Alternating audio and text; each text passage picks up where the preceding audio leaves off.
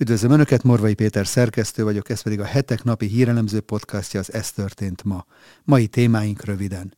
Migrációs útvonalakat hozna létre az Európai Unió, amely hatalmas lehetőséget lát a bevándorlás erősítésében. A brit vezérkari főnök elismerte, hogy folyamatosan tárgyalnak Moszkvával. Ki fog kiállni Európa érdekeiért, teszi fel a hetek legújabb számában megjelent elemzésében László András nemzetközi kapcsolatok szakértő. Karácsonykor is börtönben marad az ír keresztény tanár, aki nem volt hajlandó behódolni a transgender őrületnek, és nem szólította nőnemű névmással a fiúnak született tanítványát. A Brighton Egyetem ünnepi útmutatója szerint sértő lehet a karácsony szó használata. A szólásszabadságnak a nyugati egyetemeken tapasztalható egyre erőteljesebb korlátozásáról is beszélgettünk Frank Füredi, Angliában élő szociológia professzorral a Hetek Originals mai adásában. Önök a december 19-i adást hallják, a nap legizgalmasabb híreit és aktualitásokat a hetek válogatásában, amelyeket a videónk leírásában szereplő linkeken el is olvashatnak, csak úgy, mint a hetek.hu oldalon.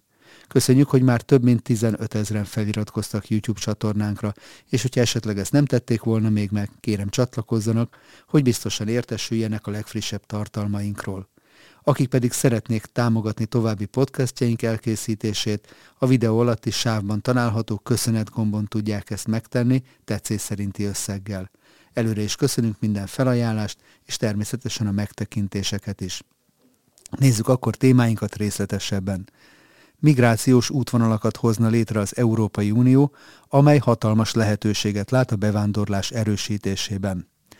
Az Európai Unió szerint biztonságos és legális migrációra van szükség. A jól irányított beutazási lehetőségek ugyanis lehetővé teszik az Unió számára, hogy felszabadítsa az emberi mobilitásban rejlő hatalmas lehetőségeket. Az uniós bizottsági közlemény szerint a legális migráció biztosítása beruházást jelent az uniós gazdaságba és az európai társadalom egészébe. Ez véleményük szerint hozzájárul ahhoz, hogy Európa versenyképesebbé, összetartóbbá és ellenálló képesebbé váljon. A legális migrációs útvonalak létrehozása nem csak gazdasági előnyökkel jár, hanem segíthet csökkenteni az illegális és nem biztonságos migrációt, valamint az embercsempészetet fogalmaztak. A bizottsági közlemény kiemelte továbbá, hogy a tehetségekért folyó globális versenyben a migráció fontos eszköz az Európai Unióban egyre növekvő szakember hiány kezelésére. Az Unió ezért arra törekszik, hogy új utakat teremtsen a legális migráció számára, például a tehetséggondozás és az oktatás területén kölcsönösen előnyös programokat hoz létre számos partnerországgal, köztük Tunéziával, Marokkóval és Egyiptommal. Az Európai Unió és tagállamai együttműködnek a partnerországokkal a biztonságosabb, rendezettebb és jól kezelt migráció biztosítása érdekében. Ez minden érintett javát szolgálja, húzták alá. Ki kell aknáznunk az emberi mobilitásban rejlő lehetőségeket, tette hozzá közleményében az Európai Bizottság. A brit vezérkari főnök elismerte, hogy folyamatosan tárgyalnak Moszkvával. A brit vezérkari főnök szerint folyamatos a kommunikáció Moszkvával, jó lenne azonban, ha ez a párbeszéd még erőteljesebb lenne. Sir Tony Redekin arról is megemlékezett, hogy Vladimir Putyin milyen tiszteletteljes módon fogalmazott második Erzsébet királynő halála után a brit uralkodóról. Sir Tony Redekin tengernagy a Sunday Telegraph című konzervatív vasárnapi brit lapnak adott interjújában elmondta. Egész évben kapcsolatban állt Valeri Gerasimovval, az orosz fegyveres erők vezérkari főnökével, annak ellenére is, hogy Nagy-Britannia és Oroszország viszonya évtizedek óta nem volt olyan rossz, mint most. Mindig is mondtuk, hogy fenntartjuk a kommunikációt, de nem fedjük fel részletesen, hogy éppen miről is tárgyalunk, fogalmazott az interjúban a brit vezérkari főnök.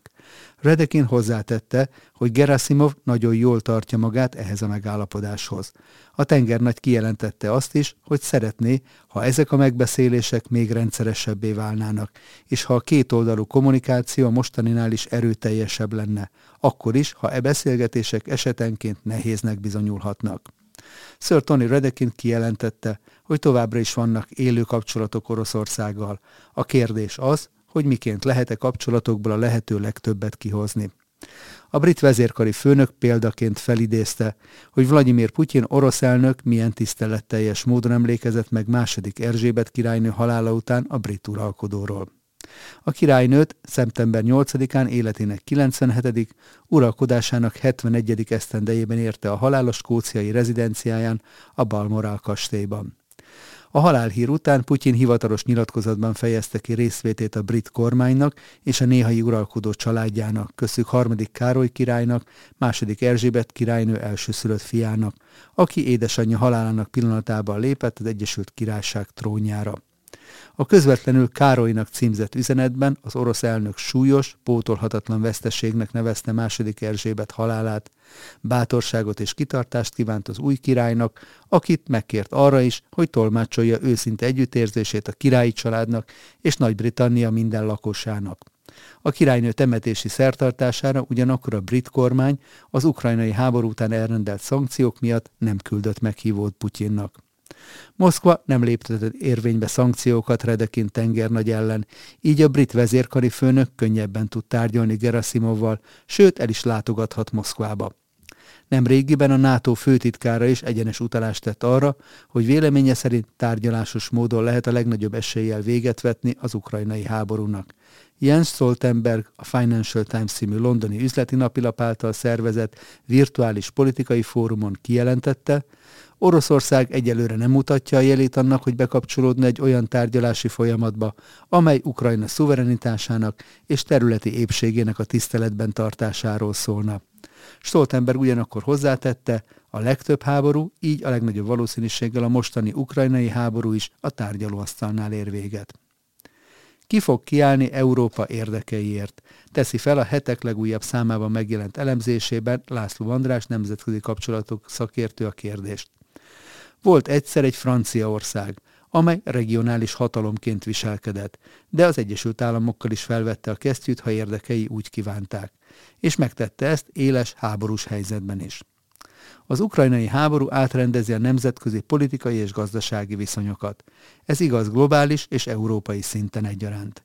Egy átrendeződés pedig lehetőség. Egyelőre azonban nagyon úgy tűnik, hogy ennek az átrendeződésnek nem Európa lesz a nyertese, sőt, nagyítóval kell keresni azokat, akik egyáltalán hajlandók felszólalni Európa érdekeiért, és szóvá tenni azt, hogy a brüsszeli vezetők lefeküdtek az amerikai érdekeknek.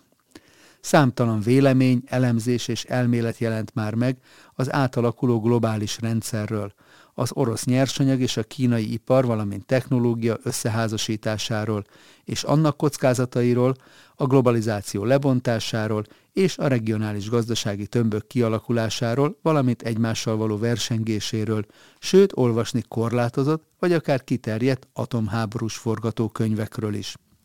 Az európai átrendeződés azonban éppen ilyen érdekes, sőt, Magyarország számára talán még fontosabb. Jól tesszük, ha vigyázó szemeinket Párizsra vetjük. A brüsszeli propagandával ellentétben az ukrajnai háború nem erősítette, hanem gyengítette az Európai Uniós kohéziót. A balti államok és Közép-Európa nagyobbik része nem Brüsszelre figyel, nem Berlinre vagy Párizsra, hanem Washingtonra. Ursula von der Leyen bizottsági elnök szintén szorosabban egyeztet Washingtonnal, mint Berlinnel vagy Párizsal. Még von der Leyen saját bevallása szerint is soha nem volt olyan szoros a kapcsolat az Európai Bizottság és az amerikai kormány között, mint most. Nincs miért kételkednünk szavaiban. A szankciókkal és a háborúval kapcsolatban nyilatkozataiban ugyanakkor a szóf, ugyanazok a szófordulatok köszönnek vissza, mint Joe Biden elnök nyilatkozataiban. A szankciós politika másolásával a legnagyobb baj az, hogy Európa gazdasági függősége Oroszország felé sokszoros az amerikainak, ezért az amerikai szankciós politikát követve Európa sokszoros árat fizet. Ezt az egyenlőtlenséget teszi egyre gyakrabban és egyre határozottabban szóvá Emmanuel Macron elnök. Az Európai Uniót hagyományosan vezető francia-német tengely már évekkel ezelőtt megtört, és a német dominancia nyert teret. Ez most visszafordulhat. Németország vezető szerepét és renoméját megtépázta függősége az orosz gáztól, amire évek óta építette energiastratégiáját. Berlin 200 milliárd eurós különutas válságkezelési terve további kritikát váltott ki az európai partnerek részéről. Az ukrajnai háború, valamint az inflációs és energiaválság által felszíne hozott stratégiai kérdésekben a hárompárti koalíció szinte mindenben megosztott.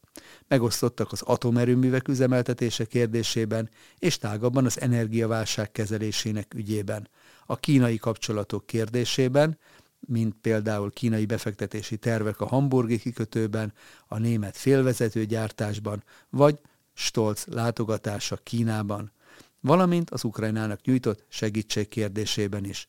A német kormányt a koalíciós nehézségek miatt egyre inkább belpolitikai viták kötik le, Ukrajna politikája és válságkezelése pedig követhetetlen. Ugyan a francia és a német kormány is törekszik arra, hogy Oroszország felé ne égessék fel az összes hidat, és emiatt vonakodnak Ukrajna erőteljes gazdasági és katonai támogatásától, közös politikát azonban nem tudnak kialakítani. Jogosan merül fel a kérdés, hogy ki fog kiállni akkor Európa érdekeiért. A vezetői vákum Brüsszelben és Berlinben is történelmi lehetőségeket kínál Macron elnök számára. Noha belpolitikailag nincsen könnyű helyzetben az elnök, és különösen a parlamenti választások után a nyugati vezetők láthatóan vonakodnak kimondani, hogy az európai érdekek aránytalanul nagy mértékben sérülnek a háború következményeként. Néhány hete egy nyilvános beszédben ugyan megköszönte az amerikai és norvég segítséget a gázellátásban, de rögtön azután szóvá tette azt is, hogy négyszeres árat fizet Európa ugyanazért a gázért, amit az amerikaiak kínálnak. Hozzátette azt is, hogy ő nem így értelmezi a barátság fogalmát. A francia politika mindig is próbált ellenállni a túlzott amerikai befolyásnak Európában. Mindig saját érdekei mentén gondolkodott atomarzenáljáról és katonai erejéről. Védte mezőgazdaságát, védte film- és zeneiparát, elsőként vetett ki különadót az amerikai tech cégekre, és legutóbbi washingtoni látogatás alkalmával a francia elnök felszólalt az amerikai gazdasági protekcionizmus miatt is. Egy új amerikai törvény ugyanis Macron elnök szerint akár háromszoros támogatást biztosít az amerikai megújuló szektornak az európai konkurensekkel szemben. Így nem csak az energiárakban, hanem az állami támogatásban is sokszoros előnyt fog élvezni az, aki az Egyesült Államokban gyárt és fektet be. Macron elnököt már számos kritika ért az ukrajnai háborúval kapcsolatos nyilatkozatai miatt. Olyan szalonképtelen gondolatainak is adott hangot, hogy el kellene kerülni Oroszország megalázását, sőt, kritika érte azért is, mert el akarja kerülni a háborús eszkalációt, és nem vetne be francia atomfegyvereket egy Ukrajnát ért esetleges atomtámadás esetén. A magyar közvélemény számára nem ismeretlen vélemények ezek. A magyar miniszterelnök hasonló húrokat penget hónapok óta. Orbán Viktor és a magyar kormány kezdettől fogva óvatosságra intett a szankciók és gazdasági következmények ügyében, és a háborús eszkaláció ellen érvelt idehaza és e- európai szinten is. Macron nem polgári vagy kereszténydemokrata értékeket val, de ma Macron az egyetlen a nagy nyugati országok vezetői közül, aki a józanész hangján szólal meg és kiáll Európa érdekeiért, még Washingtonnal szemben is. Nem véletlen tehát, hogy Orbán Viktor üdvözölte a francia elnök határozott szavait az európai gazdaság védelmében. Most már csak az a kérdés, hogy mi kell ahhoz, hogy kimondja, az Oroszország elleni energiaszankciók ellentétesek az európai érdekekkel, az Európai Unió érdekeivel és a tagállamok érdekeivel is. 2003-ban Siraknak és de Filipinnek volt elég bátorsága az Egyesült Államok iraki háborús politikájával szembe menni. Kérdés most, vajon Macronnak is lesz-e hasonló bátorsága? Karácsonykor is börtönben marad az az ír keresztény tanár, aki nem volt hajlandó behódolni a transgender őrületnek, és nem szólította nőnemű névmással a fiúnak született tanítványát. Hiába kérvényezte Inok Burke, hogy hazaengedjék a karácsonyi időszakra, továbbra is börtönben marad. Ahogyan arról beszámoltunk, az írtanár nem volt hajlandó egy nem váltáson áteső fiú esetében az ők személyes névmást használni, ezért először felfüggesztették az állásából, majd szeptemberben letartóztatták, mert továbbra is bejárt az iskolába, hogy dolgozzon. Börk most azt kérte a bírótól, hogy legalább karácsonyra engedjék haza, hiszen nem tolva egy gyilkos vagy drogdíler, hanem a keresztény hite miatt tartják fogva. A bíró azonban úgy döntött, hogy a tanár börtönben marad, kivéve, ha betartja azt a bírósági határozatot, amely szerint nem mehet az iskola közelébe, ahol alkalmazták. A pedagógus erre továbbra sem volt hajlandó, hiszen tanítani szeretne. Dirk szülei is jelen voltak a bíró döntésének bejelentésekor, és nagyon fölháborodtak azon, hogy a fiúk nem mehet haza az ünnepekre, pedig azért szenved el üldöztetést, mert felemelte szavát a transgenderizmus ellen, és a bíróság megtagadja azt a jogot is tőle, hogy gyakorolja a vallásszabadságot. A transgenderizmusra vonatkozó elveim a vallási meggyőződésemen alapulnak. Az, hogy az iskola felfüggesztett és fellépett ellenem, észszerűtlen, igazságtalan, jogtalan és törvénytelen. A lelkismereti vallás szabadság az ír alkotmányba is bele van foglalva, mondta a tanár egy korábbi bírósági meghallgatása során. A Brighton Egyetem ünnepi útmutatója szerint sértő lehet a karácsony szó használata. A szólásszabadságnak a nyugati egyetemeken tapasztalható egyre erőteljesebb korlátozásáról is beszélgettünk. Frank Füredi, Angliában élő szociológia professzorral a Hetek Originals mai adásában. Az egyetem munkavállalói számára kiadott új, kilenc oldalas útmutató olyan kifejezéseket tartalmaz, amelyek használata sérthet másokat, ezért azt tanácsolják, hogy más szavakkal helyettesítsenek, helyettesítsék ezeket a dolgozók. A dokumentum címe Befogadó nyelvi útmutató, és a karácsony szó használatát azért nem javasolja a munkavállalói számára, mert túlságosan keresztény központú, ami a nem keresztény emberek számára sértő lehet. A karácsonyi szünet helyett az egyetem oktatóinak és más dolgozóinak a téli lezárási időszakot kellene használniuk. Az egyetem szóvivője tagadta, hogy a karácsony szót betiltották a kampuszon, hiszen az útmutató csak alternatívákat tartalmaz, de nem kötelező azt követni. Az útmutatót a munkatársak és hallgatók között hozták létre annak a közös erőfeszítésnek a részeként, hogy Brightont olyan helyé tegyük, ahol mindenkit tisztelnek és becsülnek. Nincsenek, szav, nincsenek egyes szavak betiltva Brightonban, ahogy a karácsony sincsen. Ez egyértelmű abból, ahogy a kampuszainkon és az épületeinkben vannak karácsonyfák és dekorációk is, írt az egyetem képviselője. Az Egyesült Királyságban és Írországban található evangéliumi gyülekezetek szervezetének elnöke szerint azonban az útmutató nevetséges, hiszen bármit képesek félretenni csak azért, hogy nehogy megsértsenek valakit. Mindenki tudja, hogy ez az ünnepi időszak a karácsonyhoz kötődik, ami keresztény ünnep. Ezért nem dolgozunk, és ezért van szünet is. Ezért vannak dekorációk. Bármilyen vallású is valaki, nevetséges, ha megpróbálja ezt eltüntetni, mondta Graham Nichols. Nos, ennyi fért bele mai ajánlónkba. Morvai Pétert hallották az Ez történt ma, december 19-i adásában. Holnap újra várom önöket aktuális hírekkel, ajánlókkal, és hogyha szeretnének ezekről biztosan értesülni, akkor kérem iratkozzanak fel a hetek YouTube csatornájára, ahogyan ezt már több mint 15 ezeren meg is tették, amit ezúton is nagyon köszönünk. Ha pedig a nyomtatott lapot részesítik előnyben, ajánlom megtisztelő figyelmükbe a most indult előfizetői akciónkat, a fődíj egy Toyota személyautó. Akik pedig szeretnék támogatni a hamarosan 25 éves évfordulójához érkező hetek elemző világértelmező munkáját, a leírásban szereplő linken találhatják meg az ehhez szükséges információkat. Viszont látásra holnap újra jelentkezünk, addig is szép napot kívánok mindenkinek!